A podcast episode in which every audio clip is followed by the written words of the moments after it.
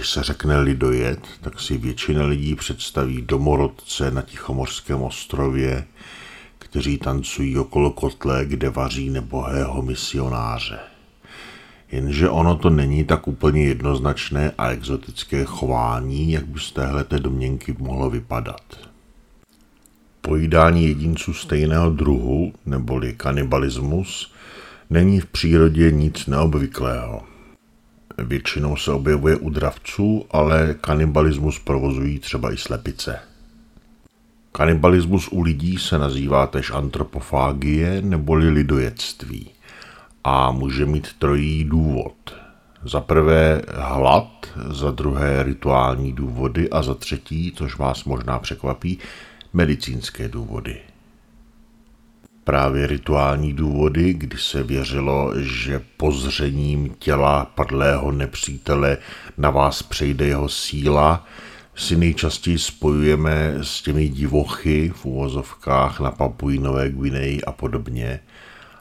Jenže ze stejných důvodů se provozoval kanibalismus i na našem území, a to i poměrně nedávno, protože některé nálezy jsou datovány třeba 800 let před naším letopočtem.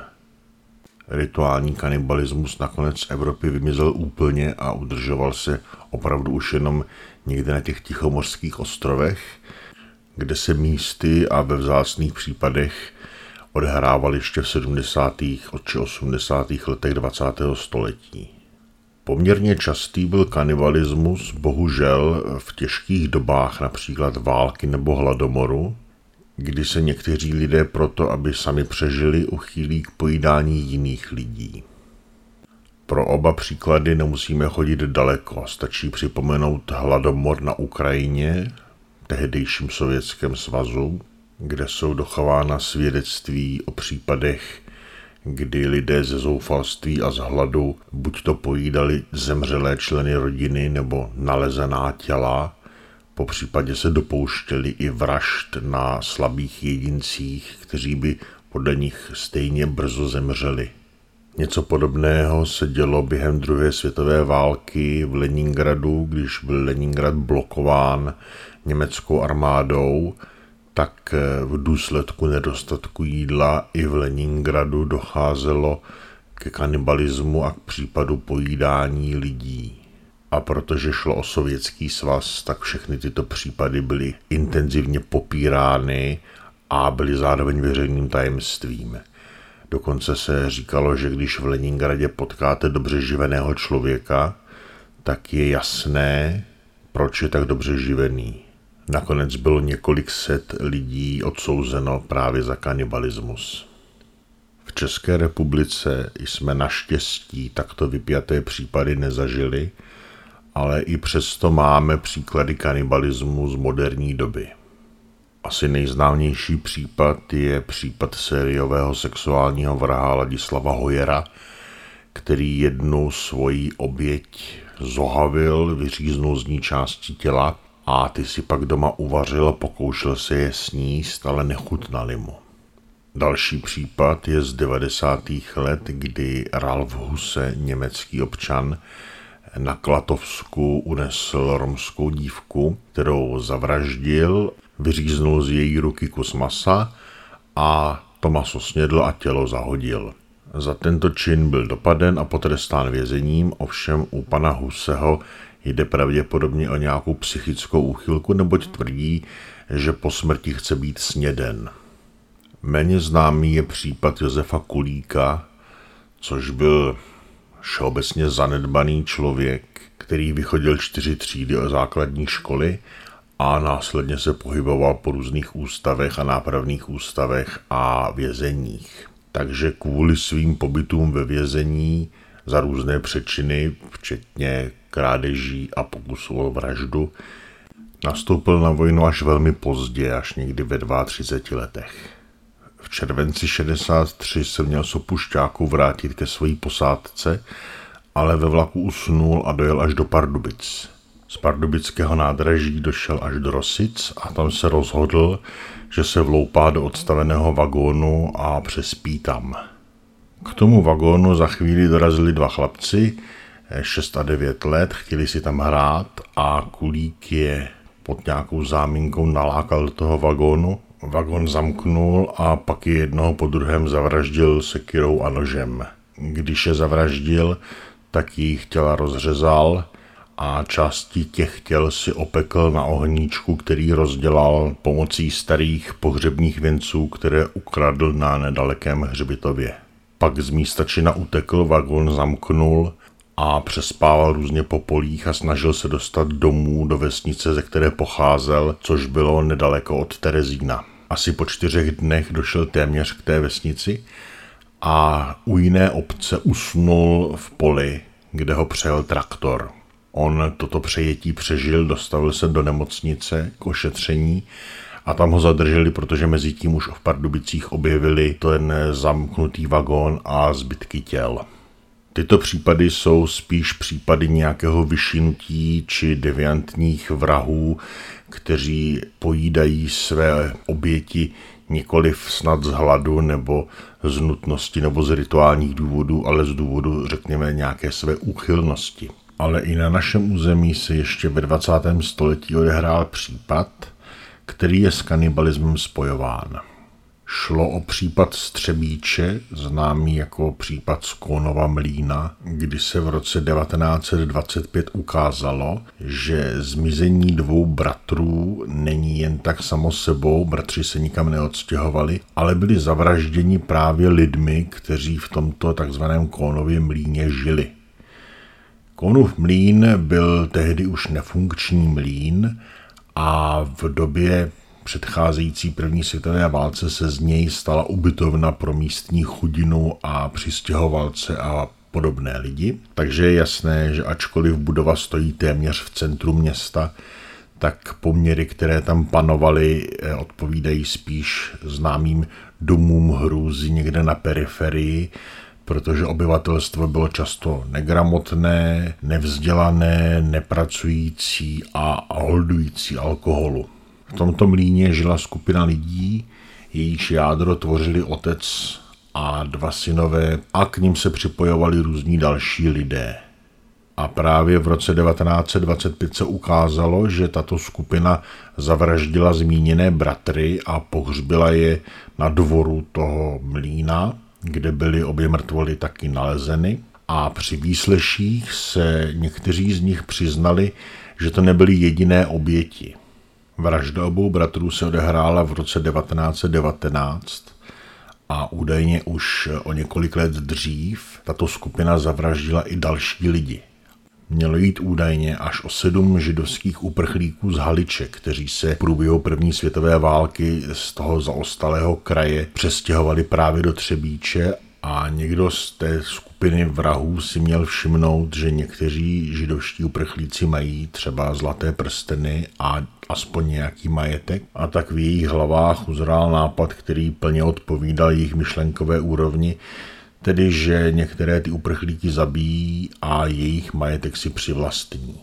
Vycházeli z jednoduché úvahy, totiž že v dobách chaosu a války nebude nikdo schánět židovské uprchlíky, že stačí říct, že prostě už odešli jinam a nikdo po nich nebude pátrat. A během výslechů podezřelých se někteří z nich přiznali k tomu, že nejenom tyto židovské uprchlíky zabíjeli a kradli majetek, ale že zároveň jejich těla porcovali, nakládali do soli a prodávali.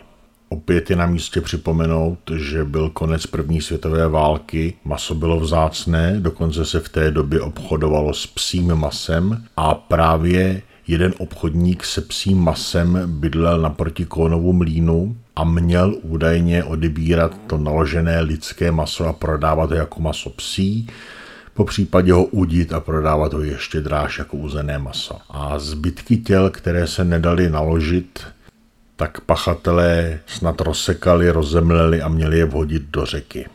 V tehdejším tisku to vzbudilo obrovský ohlas. Psalo se o Třebíči jako o doupití kanibalů. Tisk velmi živě sledoval všechno to, co se k případu objevilo.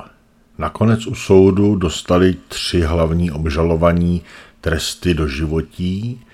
Následně se prokurátor odvolal žádal tresty smrti, takže původní rozsudek byl zrušen, dostali trest smrti a ten jim Masaryk svojí milostí zmírnil opět zpátky na trest do životí. Dva z pachatelů pak nakonec ve vězení zemřeli, ten třetí se dočkal podmínečného propuštění ze zdravotních důvodů a jeho propuštěním vlastně celý případ a jeho mediální pokrytí končí. Jaký byl osud dalších obžalovaných, to už se nikde nedá dohledat. Případ byl skoro zapomenutý až do 90. let, kdy se o něj začaly opět zajímat média a vytáhli ho na světlo boží, ovšem v takové té driáčnické šestákové podobě. Opět se omílalo téma kanibalismu a lidského hyenismu a podobných věcí a tím se případ zase vrátil trošku do povědomí lidí. Dokonce jeden díl seriálu Četníci z Luhačovic, což si prosím nepleťte s četnickými humoreskami, to je jiná disciplína, tak právě v jednom díle Četníků z Luhačovic je tento případ zpracován. E, nutno říct, že s dosti velkou nadsázkou a s dosti velkými změnami. Bratři pachatelé byli v tomto případě jenom dva a motivy byly jasně antisemitské. A v tomhletom veřejném povědomí trošku zaniká informace, že pachatelé byli odsouzeni pouze za vraždu těch dvou bratrů, za tu poslední vraždu z roku 1919, ke které se našly i těla obětí. Tuto dvojitou vraždu tedy soud měl za prokázanou, za dokázanou a za tu pachatele odsoudil. Případ zmizelých židovských uprchlíků, zavražděných a rozporcovaných a prodaných jako psí maso se v rozsudku nijak neprojevil, protože kromě výpovědi samotných obžalovaných nebyl jiný důkaz, nepodařilo se najít ani majetek židů, nepodařilo se najít ani zbytky jejich těl, Nepodařilo se najít nic a dokonce v únoru 25 vyšel článek o tom, že se proskoumávala totožnost zavražděných židů a vědělo se nebo zjistilo se, že židů do Třebíče přišlo okolo 500 a když se vraceli do Polska, tak údajně nechyběl žádný. Otázka je, nakolik tato informace měla uklidnit mínění veřejnosti a nakolik se zakládala na pravdě, ale jak říká staré kriminalistické moudro, když není tělo, není vražda. A tak ačkoliv je případ třebíčských kanibalů velmi zvláštní a velmi drastický a velmi, řekl bych, novinářsky vděčný, tak je nutno za něj připsat údajně kanibalský, protože kanibalismus nebyl přímo prokázán a zmínky o něm zazněly pouze z úst obžalovaných, kteří na sebe během procesu a během výslechů házeli všechno možné. Co se tedy v Třebíči na konci první světové války v Konově mlíně dělo, to se už asi nerozvíme nikdy. Dva obvinění mluvili o vraždách židů, další to popřeli, důkazy se nikdy nenašly, takže nevíme. Mohlo se to stát? ale prokázané to není. A když už jsem předtím zmínil medicínský kanibalismus, pojďme ho trošku rozvést. Za jeho zakladatele je považován Paracelsus, švýcarský lékař, který položil základy mnoha medicínským oborům a který razil eh, zásadu léčit podobné podobným. Proto na některé lidské nemoci předepisoval podání části těl již zesnulých lidí. Šlo především o krev, u které se věřilo, že je nositelem životní síly a člověk, kterému životní síla již schází, tak může právě popíjením krve získat novou životní sílu. Tady je možné vidět i paralelu například s příběhem Alžběty Bátoriové, čachtické paní, která se údajně měla koupat v krvi panen proto, aby získala sama životní sílu a mládí. Mezi 16. a 18. stoletím údajně byla poptávka po částech lidského těla velmi vysoká. V tehdejších lékárnách se nacházely vývary z vlasů nebo namleté kosti, po případě lidské sádlo, které mělo mít téměř zázračné účinky. Nakonec s rozvojem lékařství a civilizace byly tyto praktiky opuštěny. Přesto někteří filozofové a odborníci říkají, že medicínský kanibalismus de facto nevymizel, akorát dostal jinou podobu a odkazují například na krevní transfúze nebo transplantace orgánů. I v tomto případě je část těla nějakého člověka použita pro zlepšení zdraví člověka jiného.